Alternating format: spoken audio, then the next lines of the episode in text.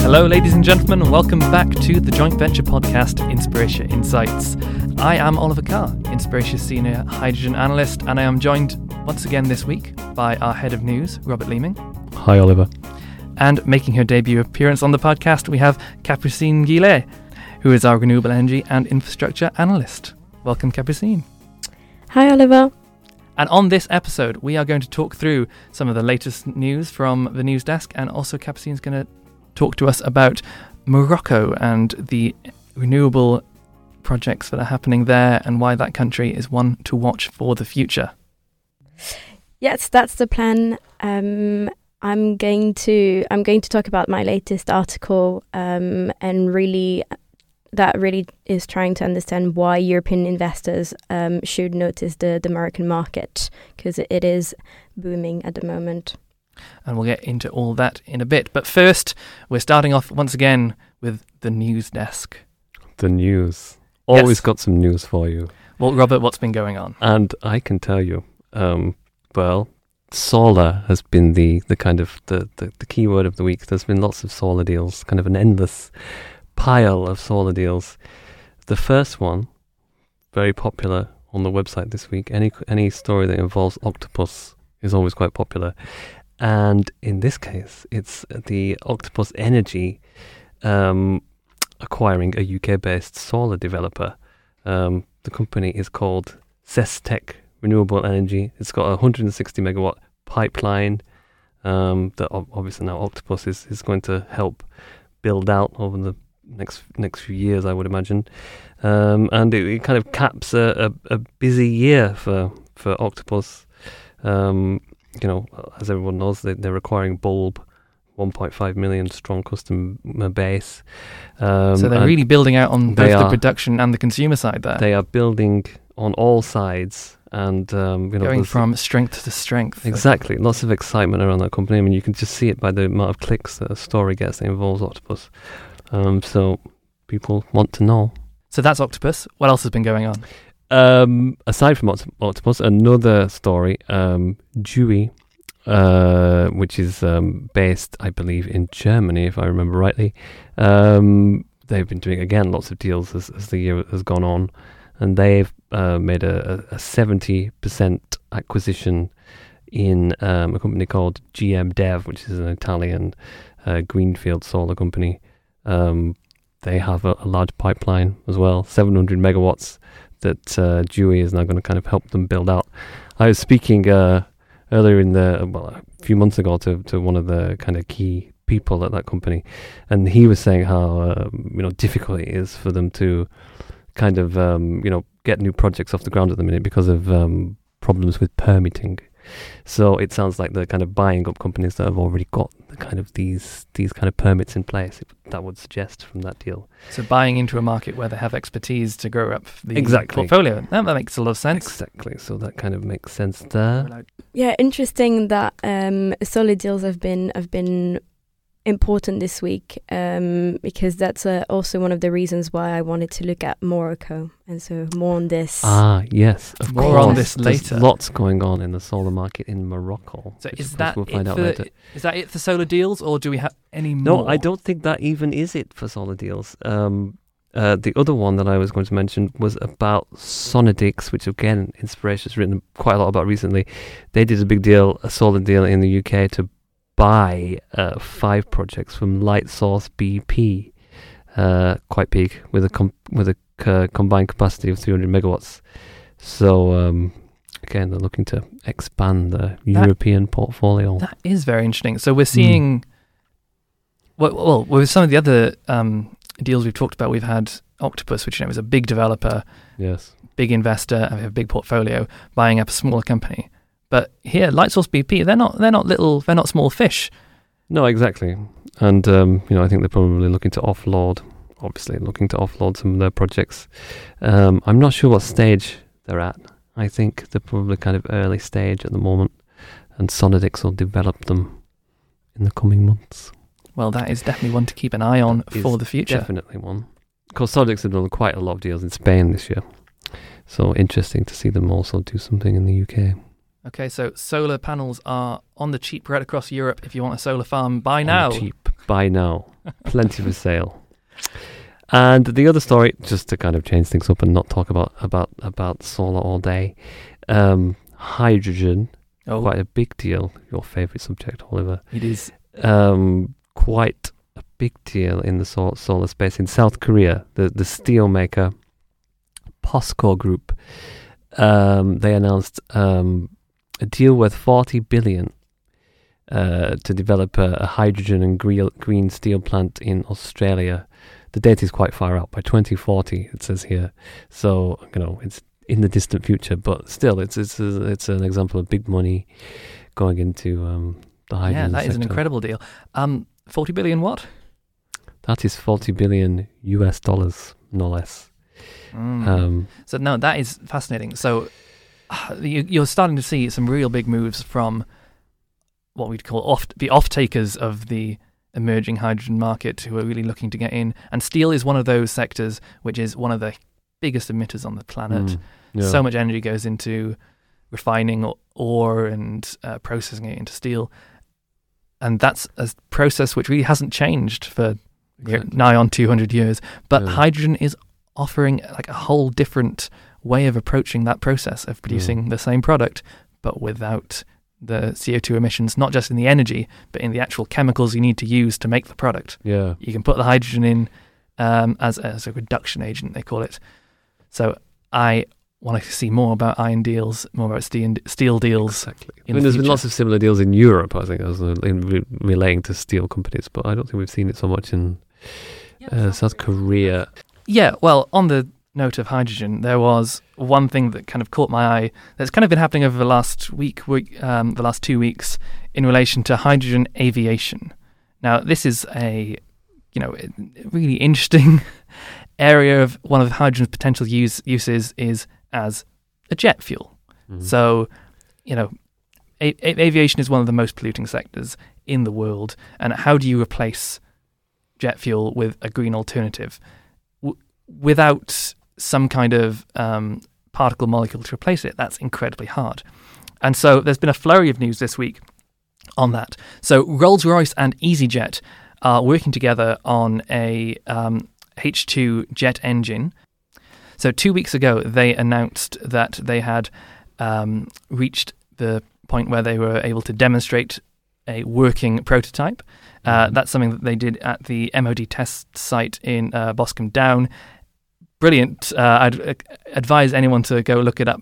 Uh, so yeah, so they've um, got a converted AE 2100A regional aircraft engine to work on green hydrogen, which is sounds inc- serious. That sounds like a large engine. yeah, it's in, it's incredibly exciting. Obviously, far from being a commercial prospect, but they've got the demonstration working, so that's progress. And there's been a sort of a flurry of news happening in the rest of the sector. I think almost maybe as a response to this, because two days after that announcement, Airbus came out and uh, told us about the progress that they were making on their Zero E initiative. So this is their o- their own um, initiative to get hydrogen used as an aviation fuel. This time, not being used directly as a jet fuel, but as a way of powering an electric um, engine via fuel cells. Ah.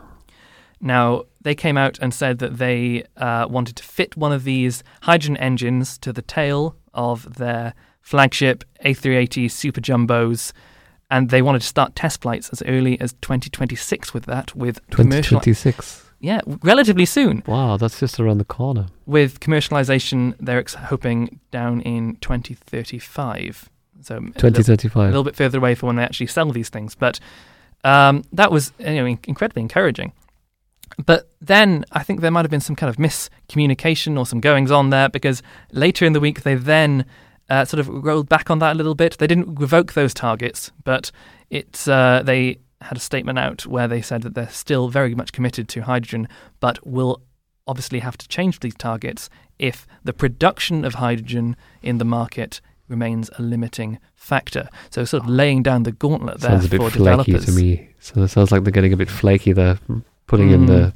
Well, we'll have to see what they do with that. But it's it's progress, isn't it? I mean, they're all big companies that are, that are getting behind hydrogen. Yeah, in the in and the it's- it's- aviation space. yeah, in some incredibly big p- companies like um, Rolls Royce, EasyJet, Airbus, and it's maybe it's going to be hard for some of the smaller players like um, your ZeroAvias to make a make impact if these if these companies' plans go through. So that's going to be something interesting to follow up in the next few months. Yeah, definitely. Exciting progress. We'll cut there. And what do you have to finish us off with, Rob? Yes, one more one more news story um, about BayWa. Uh, again, another company that's had a had a very busy year. Um, they announced that they're going to open a new office in Cork, uh, in in the in Southern Ireland, um, basically to, to kind of help grow out what is a quite quite an advanced portfolio there, 900 megawatts as um, as things stand, and I think they want to kind of push that over the kind of gig- gigawatt mark in the in the next few months. So they're going to be spearheading this from the new office in, in Cork. Irish Solar. Solar and onshore wind. Oh, so it's a hybrid project. Interesting. It is. And- A, hy- a hybrid portfolio. yes, it is a hybrid portfolio. And in And- such a beautiful country as well. It is. I know. I love Ireland. I, you that know, I- sounded almost ironic. No, we love Ireland. well, it is. It's wonderful. It's got. It's got nice literature. It's got nice countryside. It's got nice uh, beer. And now Pubs. a bit of solar and wind and as now well. it's got solar and wind. Has anyone ever been to Cork? Have you been to Cork? Been to Um, Dublin. Well, Mm. that doesn't count. Why not? because everyone's been to Dublin. You've got to get out out of Dublin Mm. into proper Ireland. Thank you, Rob. You're welcome. And now it's been an excellent week for Morocco in the football, but it's time now to listen to Capucine's take on the renewable market of Morocco. What have you found out? Yeah, absolutely. Well, actually, it's interesting um, that the news this week have been focused around um, solar mostly and also a bit of uh, green hydrogen because Morocco is building um, a very flexible national electricity grid, um, bit of hybrid stuff with a bit of um, wind and solar playing um, an equally as important role uh, for its its positioning on, on regional and global markets. Um, and so in my article, I just wanted to showcase that it's basically becoming a really great market for Europeans to invest in, um, mainly because it has just um, very lucky. Um, uh, it's very lucky in its topography. Has a lot of wind, uh, very strong wind, uh, almost as as twice as much wind as in the UK. So that's quite a lot um, in some regions. Um, so it's a very windy place then, by the sounds of it. yes, And of course, North African sunshine. exactly. Um, Ah, yes. which is well, you can guess more than in the UK as well. Wouldn't be hard on a day like today. um, so yeah, actually, Mo- Morocco is becoming very attractive for European market, especially as it's uh, been able in the past years to build um, subsea cables um, to export its energy to Portugal, Spain, and it's building cables now in, um, to export energy in the UK. Uh, yes, I've read about this. Is this the, uh, is it called Xlinks? Yeah, so um, actually, it was shortlisted um, in our awards last week, or energy, energy and sustainability awards, under the new Horizon category. Well, that is Um, certainly a really ambitious project. I can see why it was nominated for that.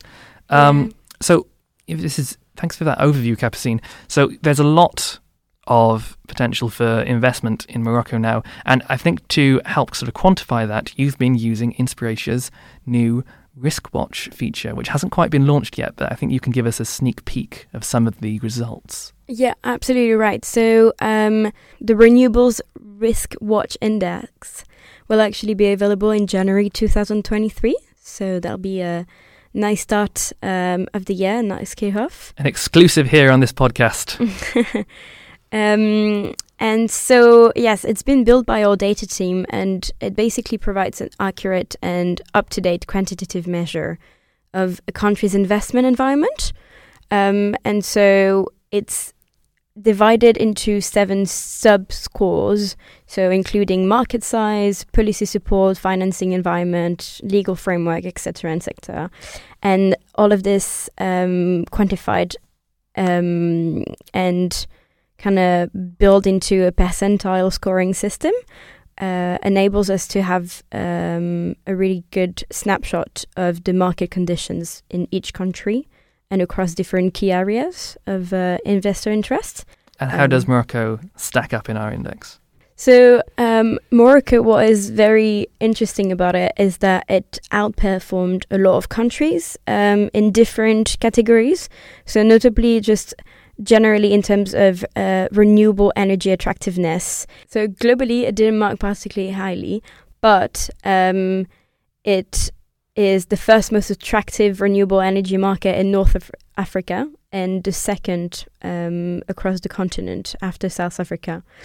And then what's interesting as well, um, and what I found in the database, is that the Banksy score, which captures the probability of default of a country's banking system, um, is very interesting for Morocco, as uh, Morocco actually has one of the lowest score for this, um, and which confirms that Morocco has a very solid credit market, and that his banks have um, really just first class debt management for renewable energy projects.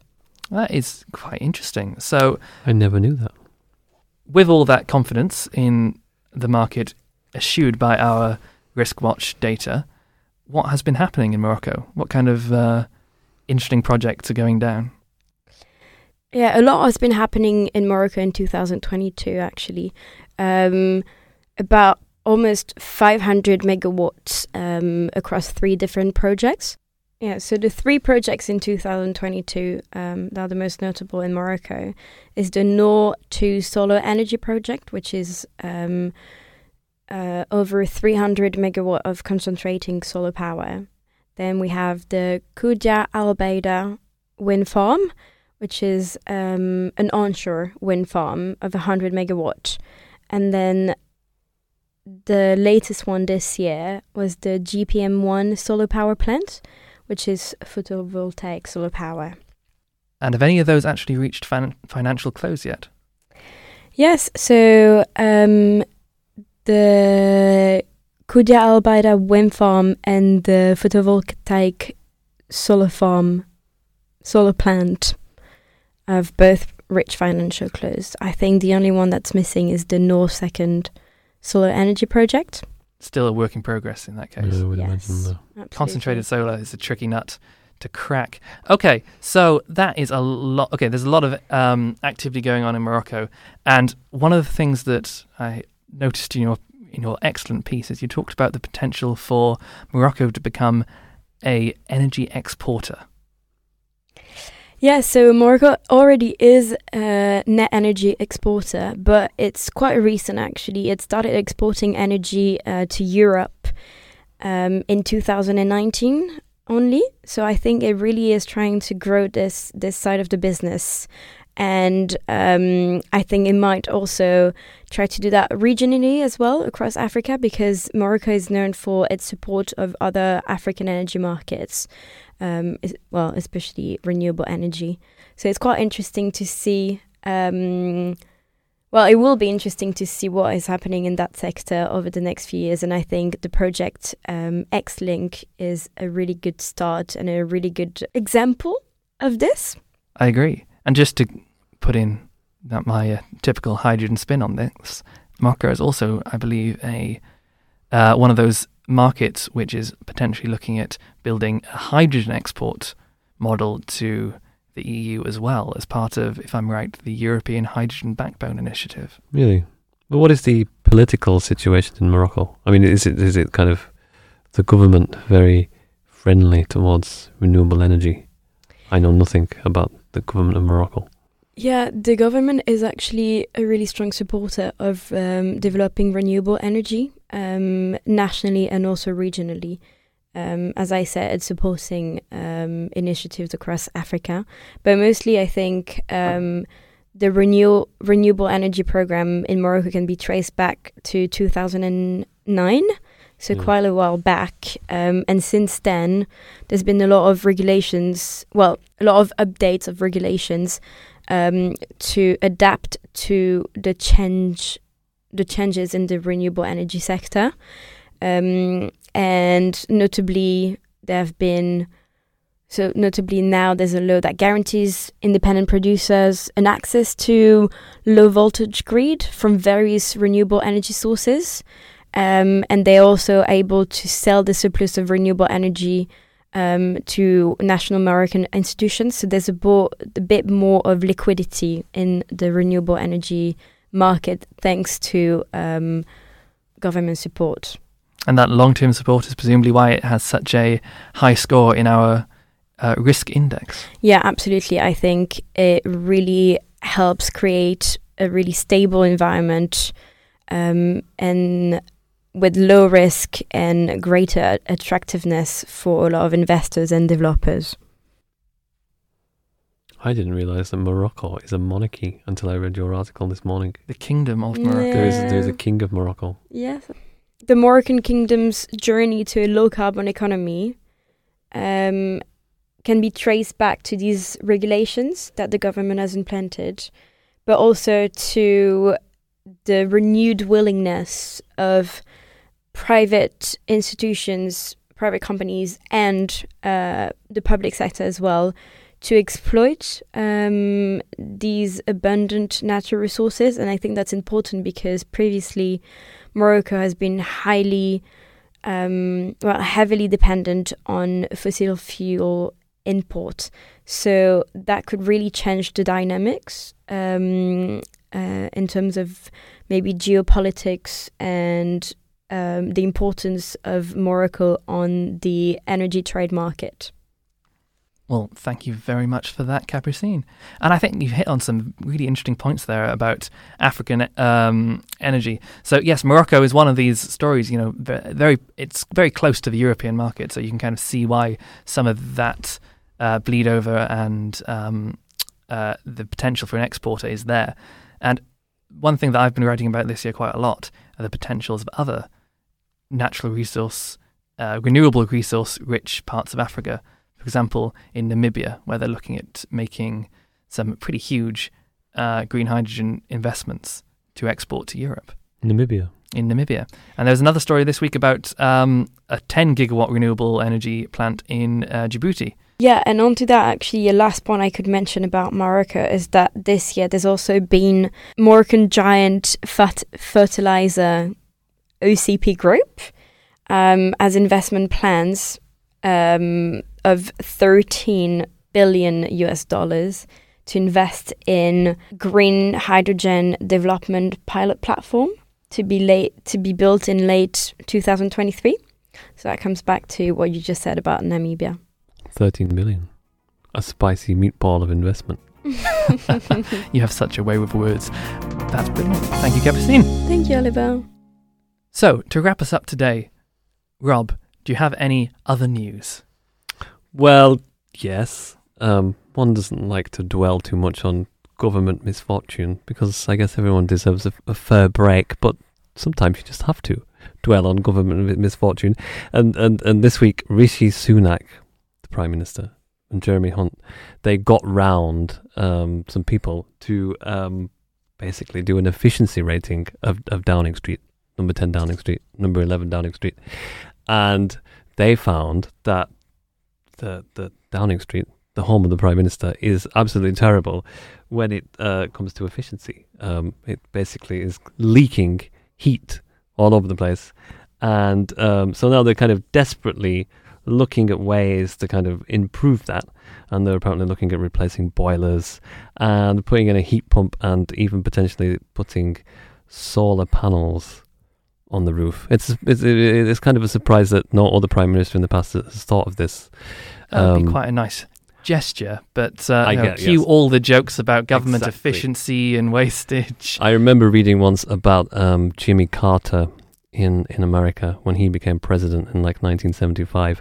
One of the first, I think it was 75. One of the first things that he did was to put solar panels on the roof of the White House, and it was like a big gesture. Then, of course, four years later, he loses the election. Ronald Reagan gets into office and gets rid and of those solar panels. the first thing that he does is to take the solar panels off the roof because of course America doesn't need help from the sun. It's just they can rely on their own energy.